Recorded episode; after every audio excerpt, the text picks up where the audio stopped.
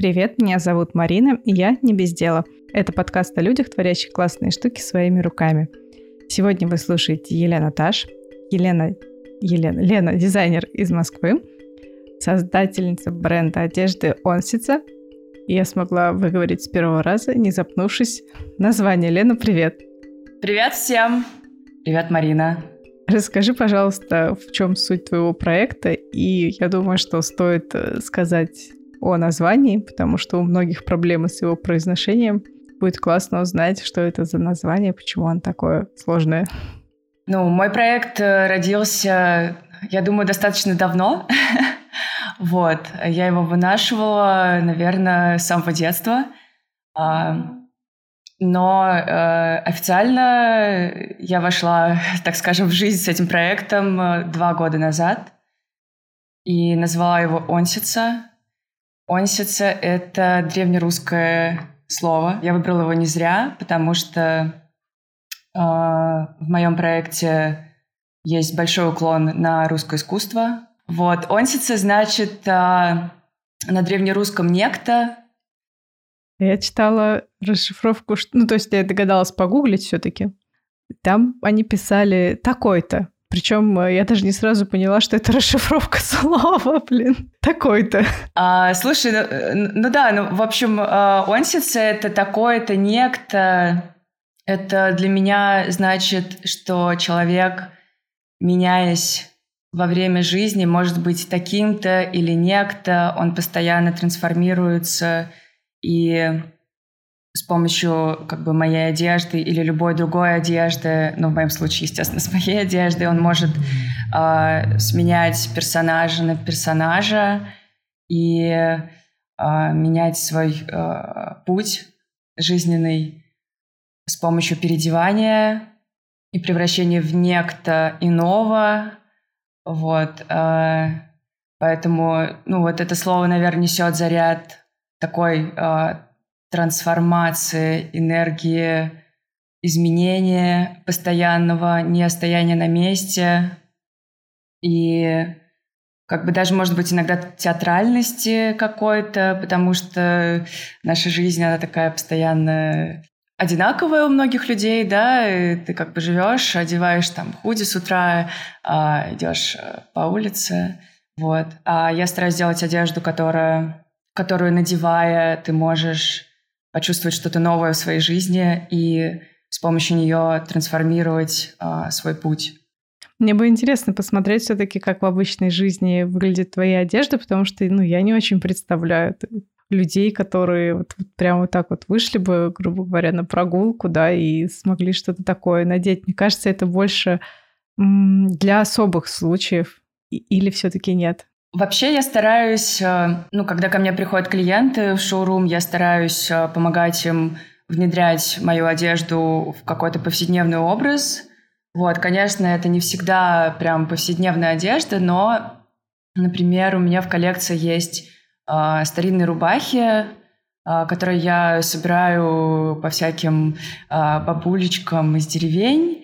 Вот, я состою там в переписке с э, э, какими-то старообрядцами и еще там с разными религиозными течениями, вот. И вот эти рубахи была идея включить э, в коллекции с самого начала, и они обычно ты вот смотришь на какие-то традиционные рубахи, и тебе кажется, что вот их только можно использовать в там на сцене в каком-то традиционном вокаль, вокальном э, ансамбле, вот, и я их трансформирую э, в такую более повседневную жизнь, перекрашивая в разные цвета, добавляю какие-то застежки, восстанавливаю ткани, чтобы, грубо говоря, можно было их надеть с кроссами и пойти гулять. Вот, э, конечно, конечно, не каждый человек, там, пришедший ко мне в шоурум, а, может сразу осознать, что вот этот безумный жакет я могу одеть на улицу, вот. Но на самом деле приходят достаточно экспериментальные ребята. То есть у меня есть, например, клиенты, а, которые ждут, вот, например, выпуска коллекции, только видят первые фотографии, пишут там, мы вот придем срочно завтра закупать самые классные там какие-то вещи.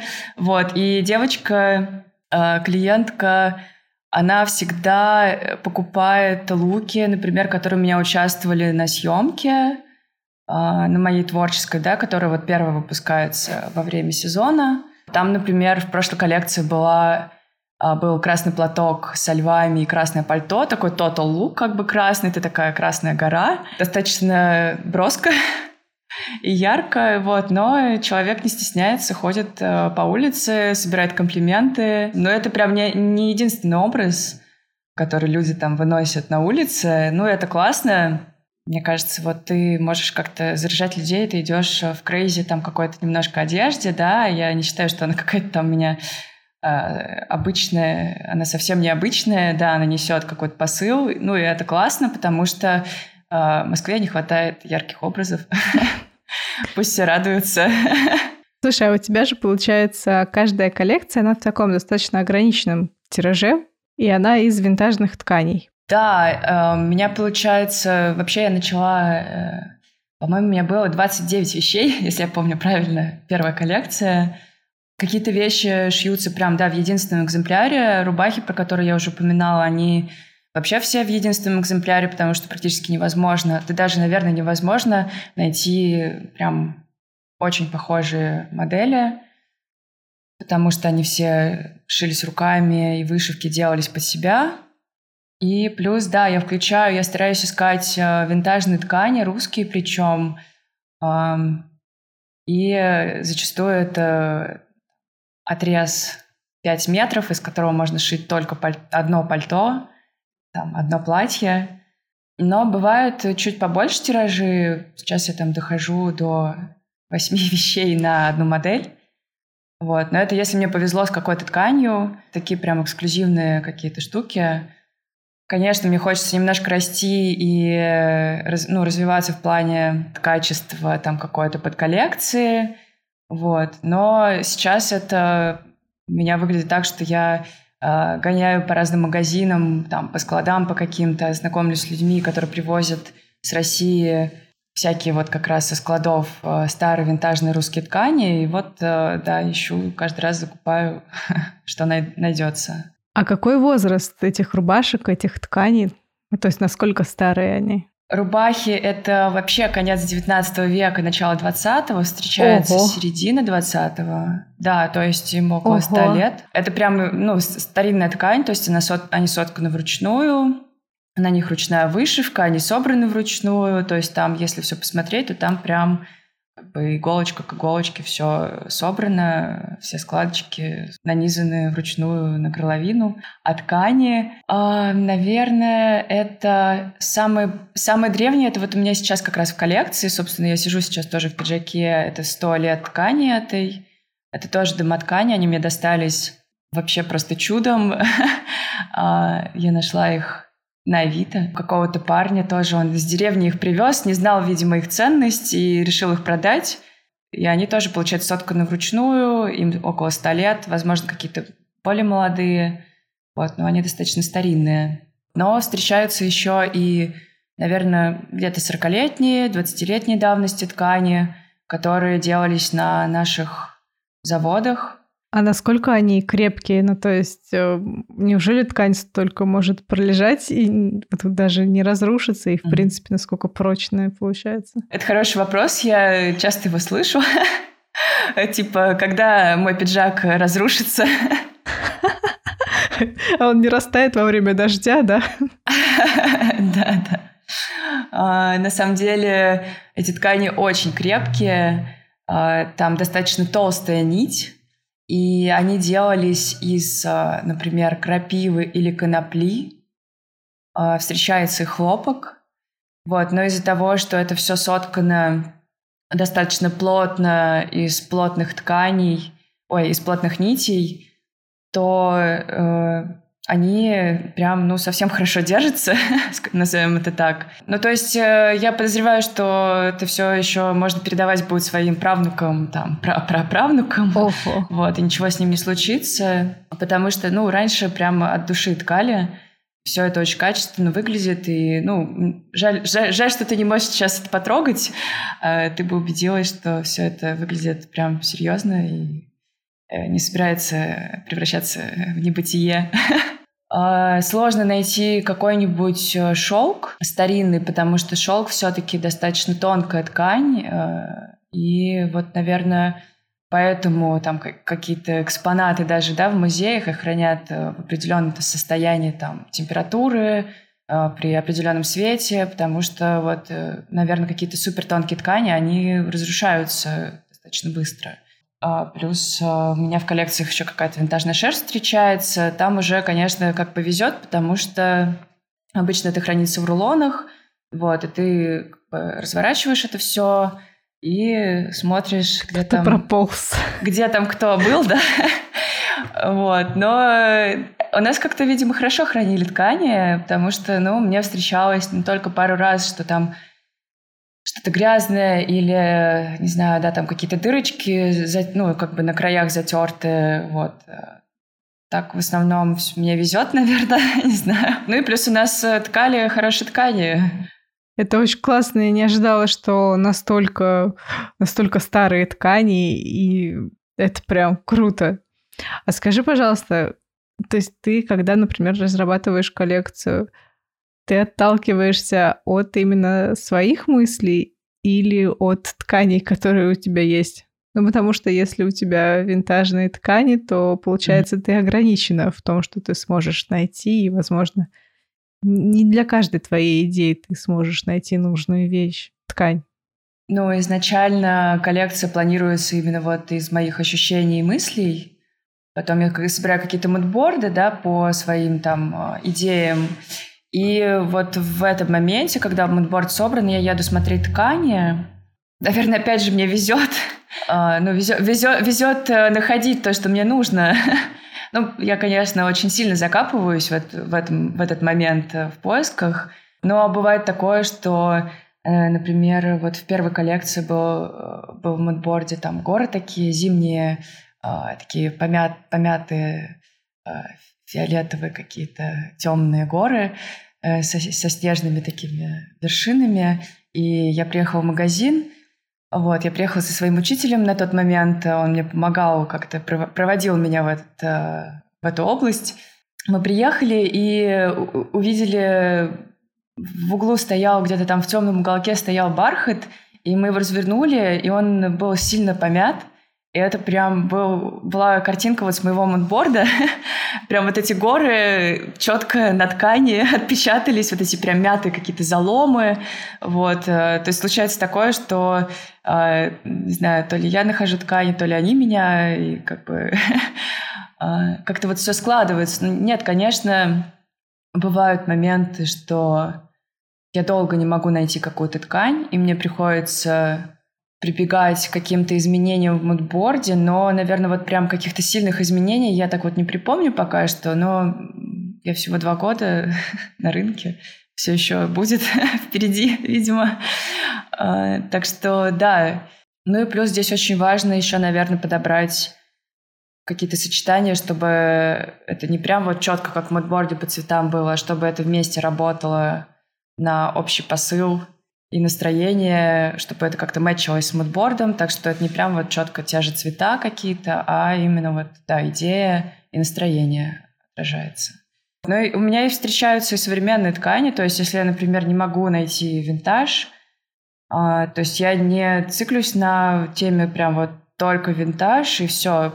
Встречаются современные ткани классные, в текущей коллекции тоже есть современные, без которых я не смогла обойтись, там, например, которые сильно заминаются и как-то красиво держат форму. А фурнитура у тебя тоже винтажная или как пойдет? Фурнитура, да, винтажная тоже. Я немножко крейзи по э, всяким пуговицам. У меня, например, встречаются э, всякие перламутровые пуговицы старинные, им тоже там, я подозреваю, около 50-70 лет. Вот, в прошлой коллекции были пуговицы частично, а, их там было типа 120 штук, а, тоже у какой-то бабушки купила. Она их отрыла э, в своем огороде. Они вообще дореволюционные, и вот она интересовалась, откуда эти пуговицы. Оказывается, у нас там был стекольный завод, где-то э, of the middle nowhere. Вот. Э, и там делали не только бутылки, а вот еще пуговки такие милые какие-то. Они прям вот как можно себе представить, вот как сдавали раньше бутылки, такие вот они какие-то прозрачные, такие зеленоватые. И вот как будто бы из этих бутылок э, были сделаны пуговки, они все таки неровные, странненькие. Вот, то есть встречается что-то очень старинное. Как бы сложно найти, на самом деле, какое-то бесконечное количество вот этих перламутровых пуговиц или стеклянных, например. То есть у меня там был момент, что я приезжаю к тетушке и покупаю у нее 5 килограмм пуговиц, и вот всю ночь сижу и отбираю из них э, те, которым мне подойдут. Э, остальные я как бы там на каком-нибудь Авито просто отдаю. Постоянно-постоянно смотрю в интернете что-то новое, чтобы мне на следующей коллекции я уже не бегала и не искала то, что мне нужно, а вот могла заглянуть в свои там все эти коробочки и выбрать то, что мне сейчас подходит. Мы с тобой так отлично и бодро начали, но мы упустили один момент. Расскажи, пожалуйста, о концепции своего бренда. Что у тебя за вещи? Подробнее об этом. Сейчас пересматриваю какие-то свои старые сохраненные фотографии, там, картинки, и понимаю, что первый мудборд э, вообще и мудборд к своей э, марке я собирала вообще на протяжении всей своей жизни. И это в итоге родилось в мою марку, которая про вот это вот пограничное состояние для меня, где ты постоянно, как я уже говорила, вот э, про название трансформируешься. Это про вспоминание каких-то своих корней. Сейчас вот модно, да, как бы говорить там Моя бабушка была ткачихой, поэтому я сейчас вот шью, продолжаю свои корни. У меня такой истории нет. То есть это про вспоминание своего прошлого, прошлого там своего народа, что-то такое. Вот. Плюс я сюда включаю историю русского костюма. Тоже неожиданно для меня, потому что я всегда интересовалась Востоком. И как потом оказалось, Восток сильно вот повлияло на и на русский костюм, и вообще все, в принципе, миксовалось между собой. Мне вот нравится тоже вот эта пограничность нашей истории, что мы между Востоком и Европой всегда, да, между Азией и Европой находимся. Да, про поиск, про постоянные поиски, вспоминания своей истории и, ну, вот рассказ это рассказ про это в одежде, э, про нашу историю и трансформацию и искусство и как бы все, ну, взаимодействие всего со всем, и музыка здесь есть, и кино, как бы, и здесь и Восток, и Европа. Ну, то есть я вот стараюсь все сплетать между собой, но находясь на русской территории, делаю больше уклон вот именно в русскую традицию, а, и постоянно изучаю, потому что до этого я сильно не интересовалась русским искусством, вот, а сейчас, э, потрогав там какие-то рубахи, и там русские ткани, я понимаю, что, блин, ого, э, это же прям, ну, мощно, и как жаль, что, ну, основная часть людей, они пугаются даже, я бы это так назвала, пугаются вот какой-то традиции, потому что мы забыли, э, как важно, да, вот как в Японии происходит, как важно четко тянуть через историю свои корни. Причем, ну, японцы, они не чужды какому-то безумному современному искусству, да, при том, при всем они сохраняют вот какие-то свои традиции и ритуалы. И очень хочется вот вытянуть из нашей истории и все это как бы переплести современным, и плюс еще подумать, как это может дальше развиваться. Вот что-то такое происходит в моем бренде. Трансформация, мое любимое слово. Мне кажется, отлично она описывает то, что происходит. Ну и классно, что ты действительно стараешься адаптировать. Э, одна из немногих а, дизайнеров, кто старается адаптировать э, исторический костюм. Что для тебя самое сложное сейчас в твоей работе?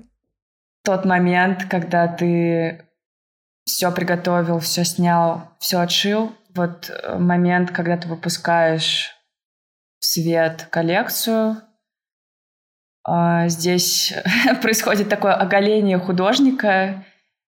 До этого ты был уверен и такой весь сильный и бодрый, да, и уверенный в себе человек, а тут вот ты как бы, ох, не знаю, как в космос вылетаешь без скафандра просто как-то так это ощущается. А, но из-за того, что я очень сильно люблю то, что я делаю, я здесь всегда себе твержу, что хорошо, если ну совсем никому не понравится, но я просто не смогу как бы остановиться, я буду просто ну пробовать следующую коллекцию. Ну все, все потом как бы первые отзывы приходят, такой обратно расслабляешься, понимаешь, что ты очень устал, но потом на следующий день такой уже все встаешь и такой, я готов делать дальше, поехали дальше к следующей коллекции. Плюс, наверное, еще вот из сложностей а, мне очень нравится история про игру в процессе, то есть вот как маленькие дети там я еще раньше преподавала рисование маленьким детям, и я вот у них очень училась этому. Ты вот в процессе творчества как бы все отпускаешь и смешиваешь э, гуашь с мелками. Ты не задумываешься, что вот так нельзя, у тебя нет никаких социальных каких-то там рамок, да, каких-то правил установленных. И вот во взрослом возрасте, наверное, ну вот для меня иногда сложно сохранить вот эту вот э, легкость бытия, не думать, что что-то будет не одобрено или вот это нельзя смешивать с этим. То есть вот э, сложно иногда сохранять вот эту тему игры в себе, с легкостью как-то вот смешивать какие-то разные темы. Вот, но я, я считаю, что этому можно учиться, просто нужно это уделять время. Я сейчас прям посвящаю этому достаточно много времени, всякому расслаблению, наблюдению за внешним миром это очень помогает э, как-то сохранять такую остроту ума и все это включать э, уже в процесс работы. А если бы у тебя не было ограничений в ресурсах и в возможностях, что бы ты улучшила для себя? Как бы ты модифицировала? Наверное, я бы звала тех фотографов, которых я сейчас не могу охватить, потому что контент — это очень важно, а фотографы, фотографов хороших, прям вот очень классных, которые мне нравятся, их прям вот совсем немного. Но и на творчество они тоже, наверное, не согласятся, я не знаю. Ну, в общем, э, еще не было запроса к ним, потому что я все-таки люблю заплатить. Знаешь, я бы больше, наверное, путешествовала. Ну, плюс у меня как бы сбор материала еще происходит, такое мое оправдание. Вот, плюс ты как раз вступаешь в эту зону игры, и процесс работы происходит лучше и качественнее. Вот. В самом бренде я бы, наверное, включила еще более дорогие ткани. Здесь всегда происходит так, что нельзя прям прыгнуть да, на, другую, на другую ступеньку сильно высоко. То есть все должно быть э, поступательно. Поступательный рост, он самый, мне кажется, такой а, основательный, потому что не всегда, э, когда у тебя вот срочно там появились э, ресурсы какие-то бесконечные, да, ты такой хоп, и начал думать и размышлять на другом уровне. То есть мне кажется, что тут нужна подготовка к этому всему, моральная в том числе. Вот. Но так, если поразмышлять, то, ну да, это ткани, фотография. А, я посняла какие-то классные ролики в стиле Дэвида Линча. Ну, то есть это бы все было вложено в творчество, потому что мне просто это нравится. Нравится подключать людей. Чем больше людей э, участвуют в процессе, тем интереснее как-то это все расползается дальше. Ну, то есть, да, я бы тратилась вот как раз на искусство. Вообще про то, как ты рассказала поезд тканей, звучит, что просто ты сутками как бы этим занимаешься. Знаешь, типа проснулась, открыла Авито. Ну, что там у нас нового появилось? Какие бабушки из деревни. На самом деле именно так и происходит. Это прям моя жизнь. Я прям иногда, не знаю, не вспомню, лягу спать, вспомню, я сегодня не посмотрела, не проверила, и начинается просто закладки. А вот там еще тоже не залезла. Ну и все, понеслась. Вот, как бы, да, приятная погоня за сокровищами постоянно. А как ты выходишь на бабушек из деревни? Они же наверняка не умеют пользоваться Авито. То есть прямо приехать в деревню и пойти по домам? Слушай, ехать в деревню нет пока что. Есть такие запросы и поеду точно. Вот, на самом деле, я сижу ВКонтакте, э, там в каких-то закрытых группах, где все сидят, общаются, продают там паневы, все остальное русское традиционное. Вот, и там я уже точечно списываюсь с какими-то тетушками, которые, в свою очередь, общаются с бабушками из деревень, или они сами там, да, какие-то, кто гоняет. Вот как это происходит, вот как бабушки выходят на связь. Да, то есть там случается то, что, например, мне пишут э, в личку, типа, э, там э, бабуля там какая-то, э, вот рубашек хочет продать, не надо ли тебе рубашек? То есть э, э, это весело, здорово, задорно, потому что я там уже как-то, да, как человек рубашка-ткани внедрилась, вот, и меня уже знают, и как-то вот точно пишут, в личку. Это очень забавно. Плюс э, недавно я общалась тоже, тоже ну, такая взрослая достаточно женщина, Наверное, так, это не, наверное, не старообрядцы. Забыла, как у них называется. Тоже религи- религиозное течение небольшое. Вот, и я с ней э, стала списываться. Вот она там какую-то рубаху продавала красивую, странную. А, я с ней списываюсь, и она мне аудио записывает, и я такая, вау, клевая, вот, записывает аудио, супер просто вежливая тетушка, ну, просто я невероятно вежливая, я ей пишу, какая же вы вежливая, так здорово с вами общаться, вот, а она говорит, что у них, у них там в их общении вот все такие, вот у них типа правила, прям уважают друг друга, то есть я встречаю еще каких-то какие-то интересные э, коммуны вот в процессе поиска, да, там какого-то стафа для коллекций. Прям какой-то новый мир, дивный новый мир. Спасибо всем, что дослушали до конца. Спасибо, Лен, большое за твой рассказ. Было очень классно и интересно, и неожиданно.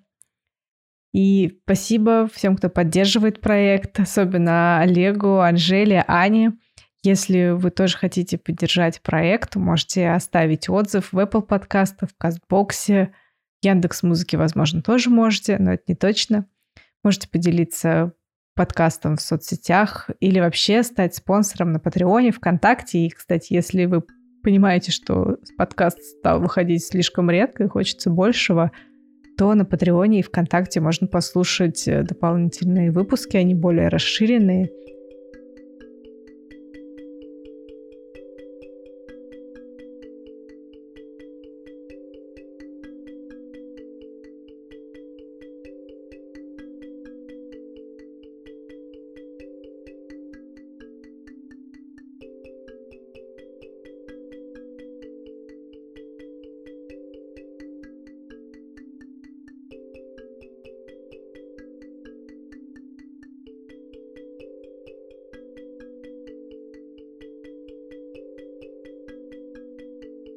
Ну и добавляйте в чат слушателей, там вся самая свежая информация по подкасту, все ссылки есть в описании. Любите свое дело и не бездельничайте. Пока. Пока-пока всем, спасибо.